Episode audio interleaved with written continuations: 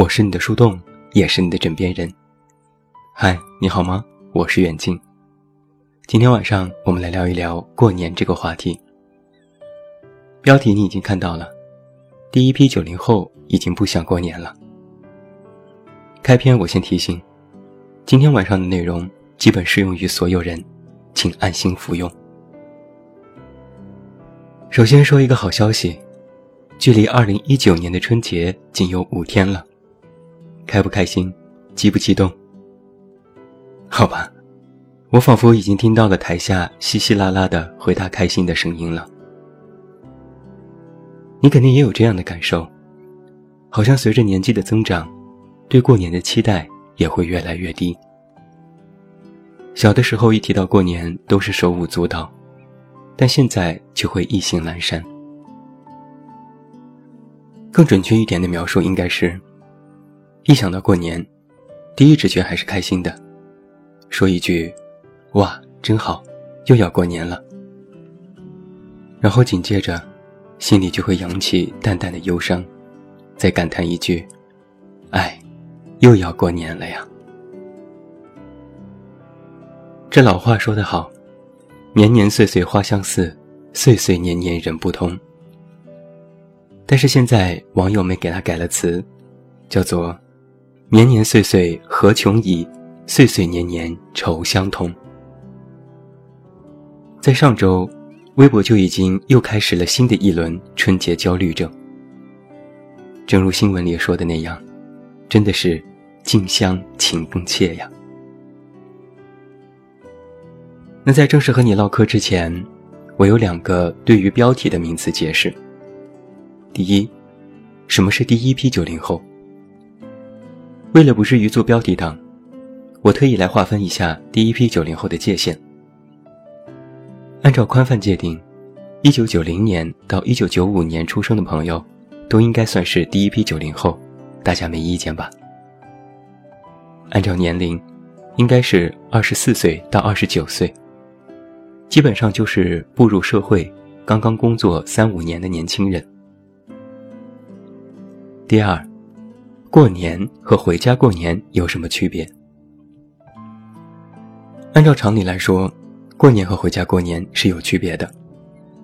但是对于二十岁刚出头的年轻人而言，过年基本上都要回家，哪怕是不在家乡过，起码也要和家人一起过。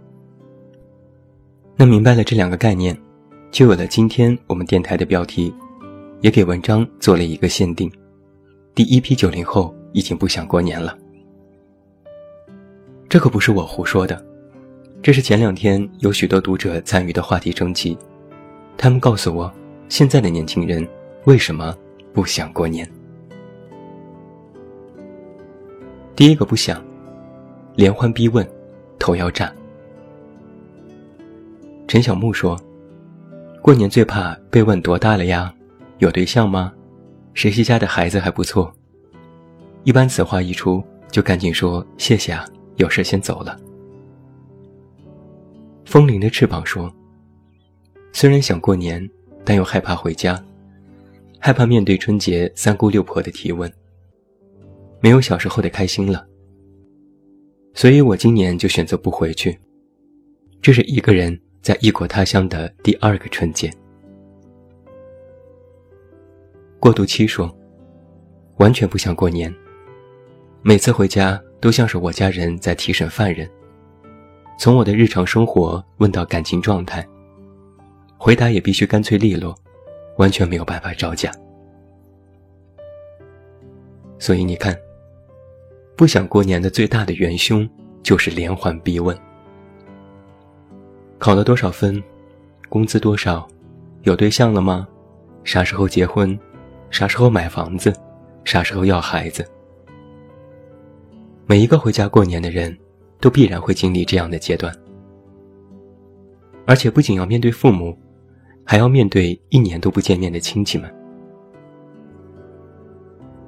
有时我也很纳闷那些八竿子也打不着的亲戚，怎么一到过年就全冒出来了？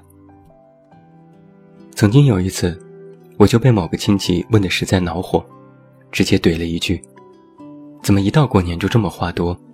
如果真的关心，不如平时多来往，好吧？结果，那个春节我过得如何，你可想而知。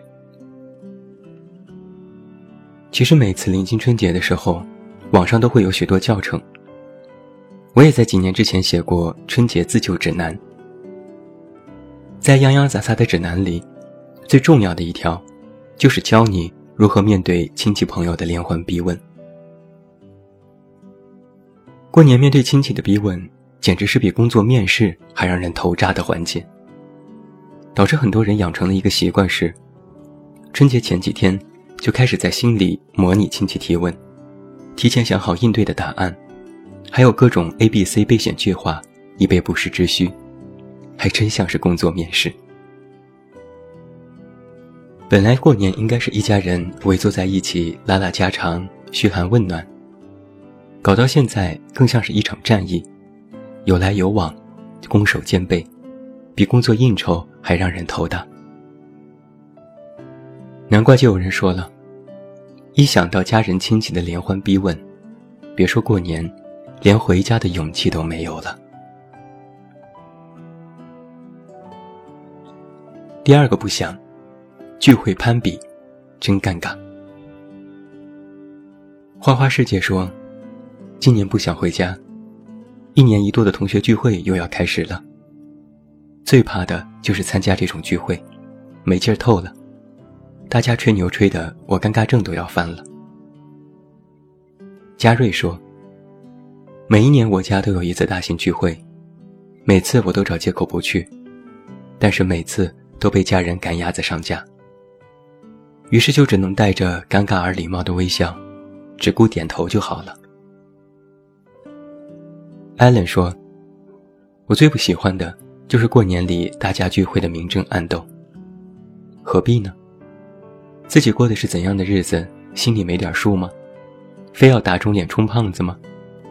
说好的聚会只是沟通感情呢？过年的聚会分为两个类型，一类是家庭聚会，另一类就是同学聚会。家庭聚会从来都是攀比现场，我家也不例外。从聚会的前一天，我妈就开始准备了。提前选好衣服和首饰，洗澡沐浴，准备礼物，口中还念念有词。不知道的还以为她要去参加什么高级的元首会议。聚会当中，长辈们相互敬酒，说几句拜年的话。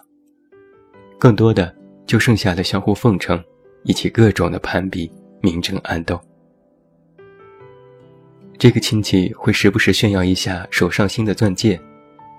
那个亲戚会在不经意间提起他的儿子找到一个好工作，然后立刻马上，另外一个亲戚赶紧接话头说，自己的女儿找到对象了。亲戚之间的攀比，就像是无形的刀，游刃有余，在暗中进行厮杀。表面上看起来是一团和气，但是暗地里都在进行比较。作为晚辈。除了要听长辈的各种自夸和夸别人，还要再次应付亲戚的连环逼问，把之前已经问过的八百遍的问题，在聚会上再重复的问一遍，你说气人不？我每次参加这种聚会，就会首先的放空自己，不思考，不主动，不拒绝。待的时间久了，我就会开始怀疑人生：我是谁？我在哪？我在做什么？如果说家庭的聚会的炫耀成分还是暗戳戳的，那同学聚会可就是明晃晃、赤裸裸的大型炫富现场了。曾经又有人调侃过吗？同学聚会的目的，就是让那些混得好的同学明目张胆的装逼。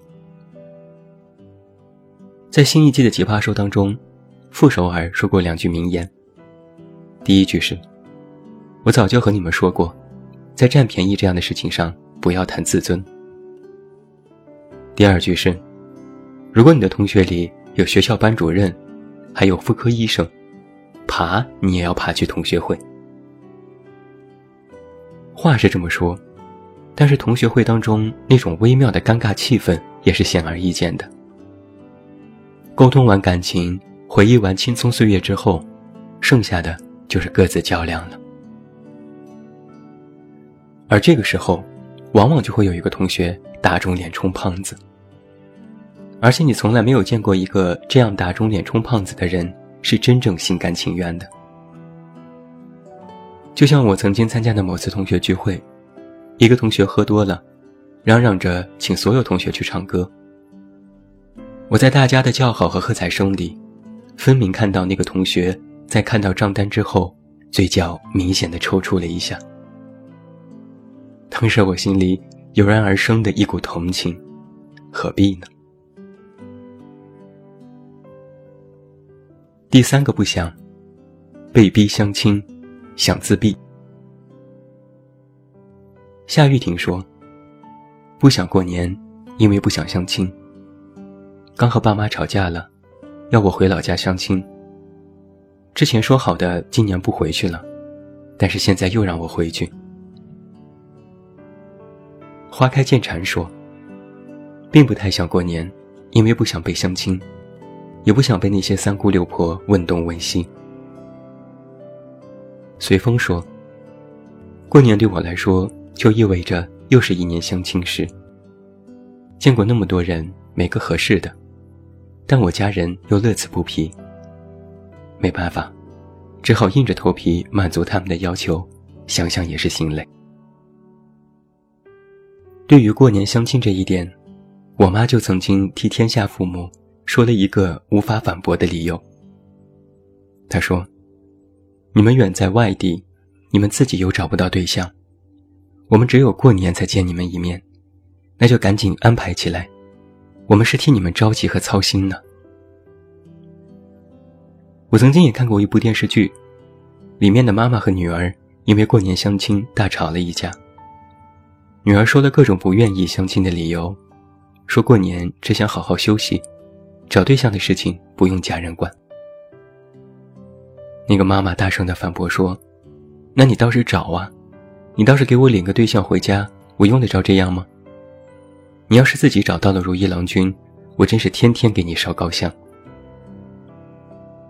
如此看来，天下父母真是一般黑，哦不，一个样。相亲很悲催，如果相亲再赶上过年，那可真是祸不单行了。好好的一个春节，或许就会毁在无休无止的相亲上。怎么说呢？甭管你的父母一年到头有多想你，甭管你拿了多少礼物，送了多少父母的红包，只要你没对象，那你就是个不孝顺的孩子。正如一位读者说的。年纪大了还没对象，连回家都是错，在父母眼里就是个罪人。那为了替你赎罪，父母操碎了心，在仅有的一周时间里，接连安排多次相亲，然后再把刚才我们所说的连环逼问和各种攀比，放到相亲当中进行变种再提炼。只不过提问的是对方，攀比的是各自的条件。就算是傲娇如我，也逃不掉这种宿命。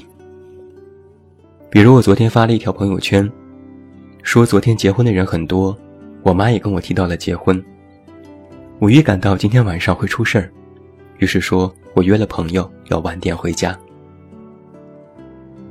万万没想到，这条朋友圈创造了我2019年点赞和回复之最。大家纷纷表达出了同情和赞美，说我机智。我正得意呢，有一个读者的回复就马上扎心了。他说：“躲得过初一，躲不过十五，躲得过今天，躲不过明天。”我两眼一黑，因为他说的对。第四个不想，寡淡的年味儿，过年摊。D Y 说：“不想过年。”因为真的很无聊，也很累。瓶子说：“现在老家也是越来越没有年味儿了，一年回两次老家，觉得都有点不太习惯。还有就是来回的路上实在是太堵了。某某说：“现在过年的感觉越来越淡了，过年的仪式感也越来越弱了。哪怕是过年，都像是在过普通的假期，很没意思。年味渐淡，这是近些年来大家统一的感受。有人将它的原因归结于我们的物质好了，没有什么东西是必须过年才能享用的，平时的生活其实也如过年一般。”过年，也从之前的穿新衣、吃好吃的这些硬性指标，只剩下了现在唯一的符号，那就是团聚。但是许多年轻人有一个共同的感受是，过年也很累，有时比工作还累。首先就是春运要人半条命，提前开始抢票，全凭运气、手快和不要脸。运气好的、手快的。一下就抢到了，不然就只能分享个链接给好友或者是各种群里，求大家帮忙点点。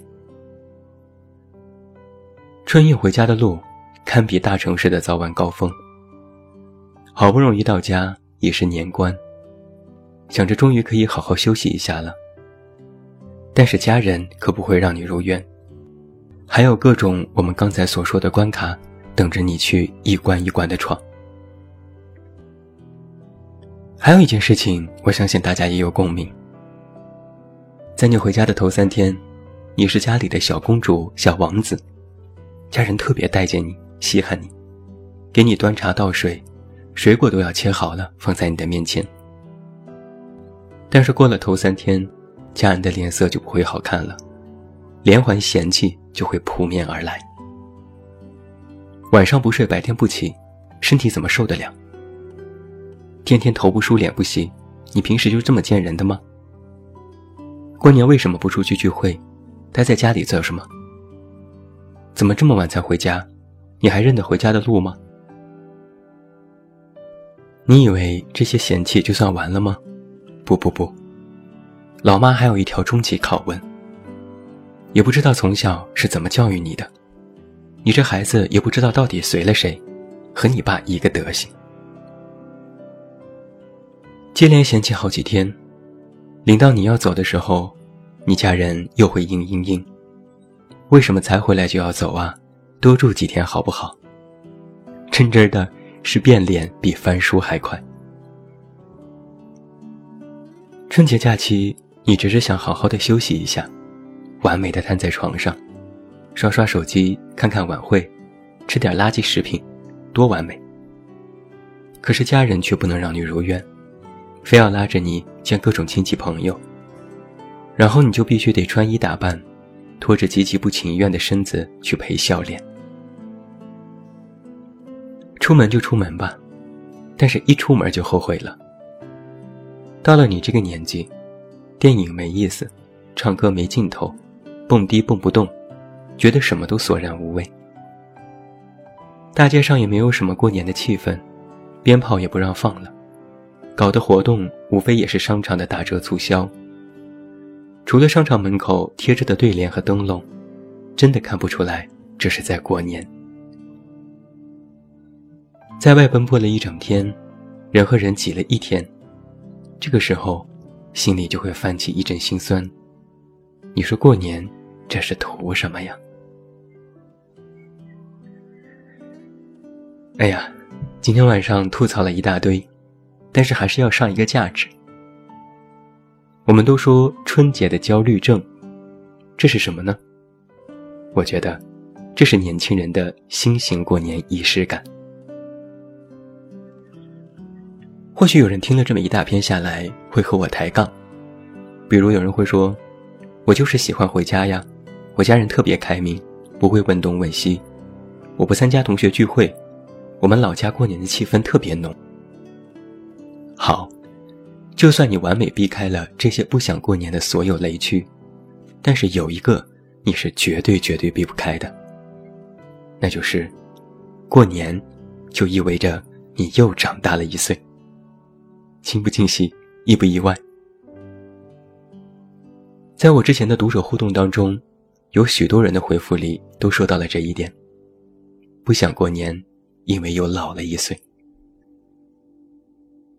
在过去的一整年里，我有一种感受是，年轻人对于年龄的焦虑已经大大超越了之前几代人。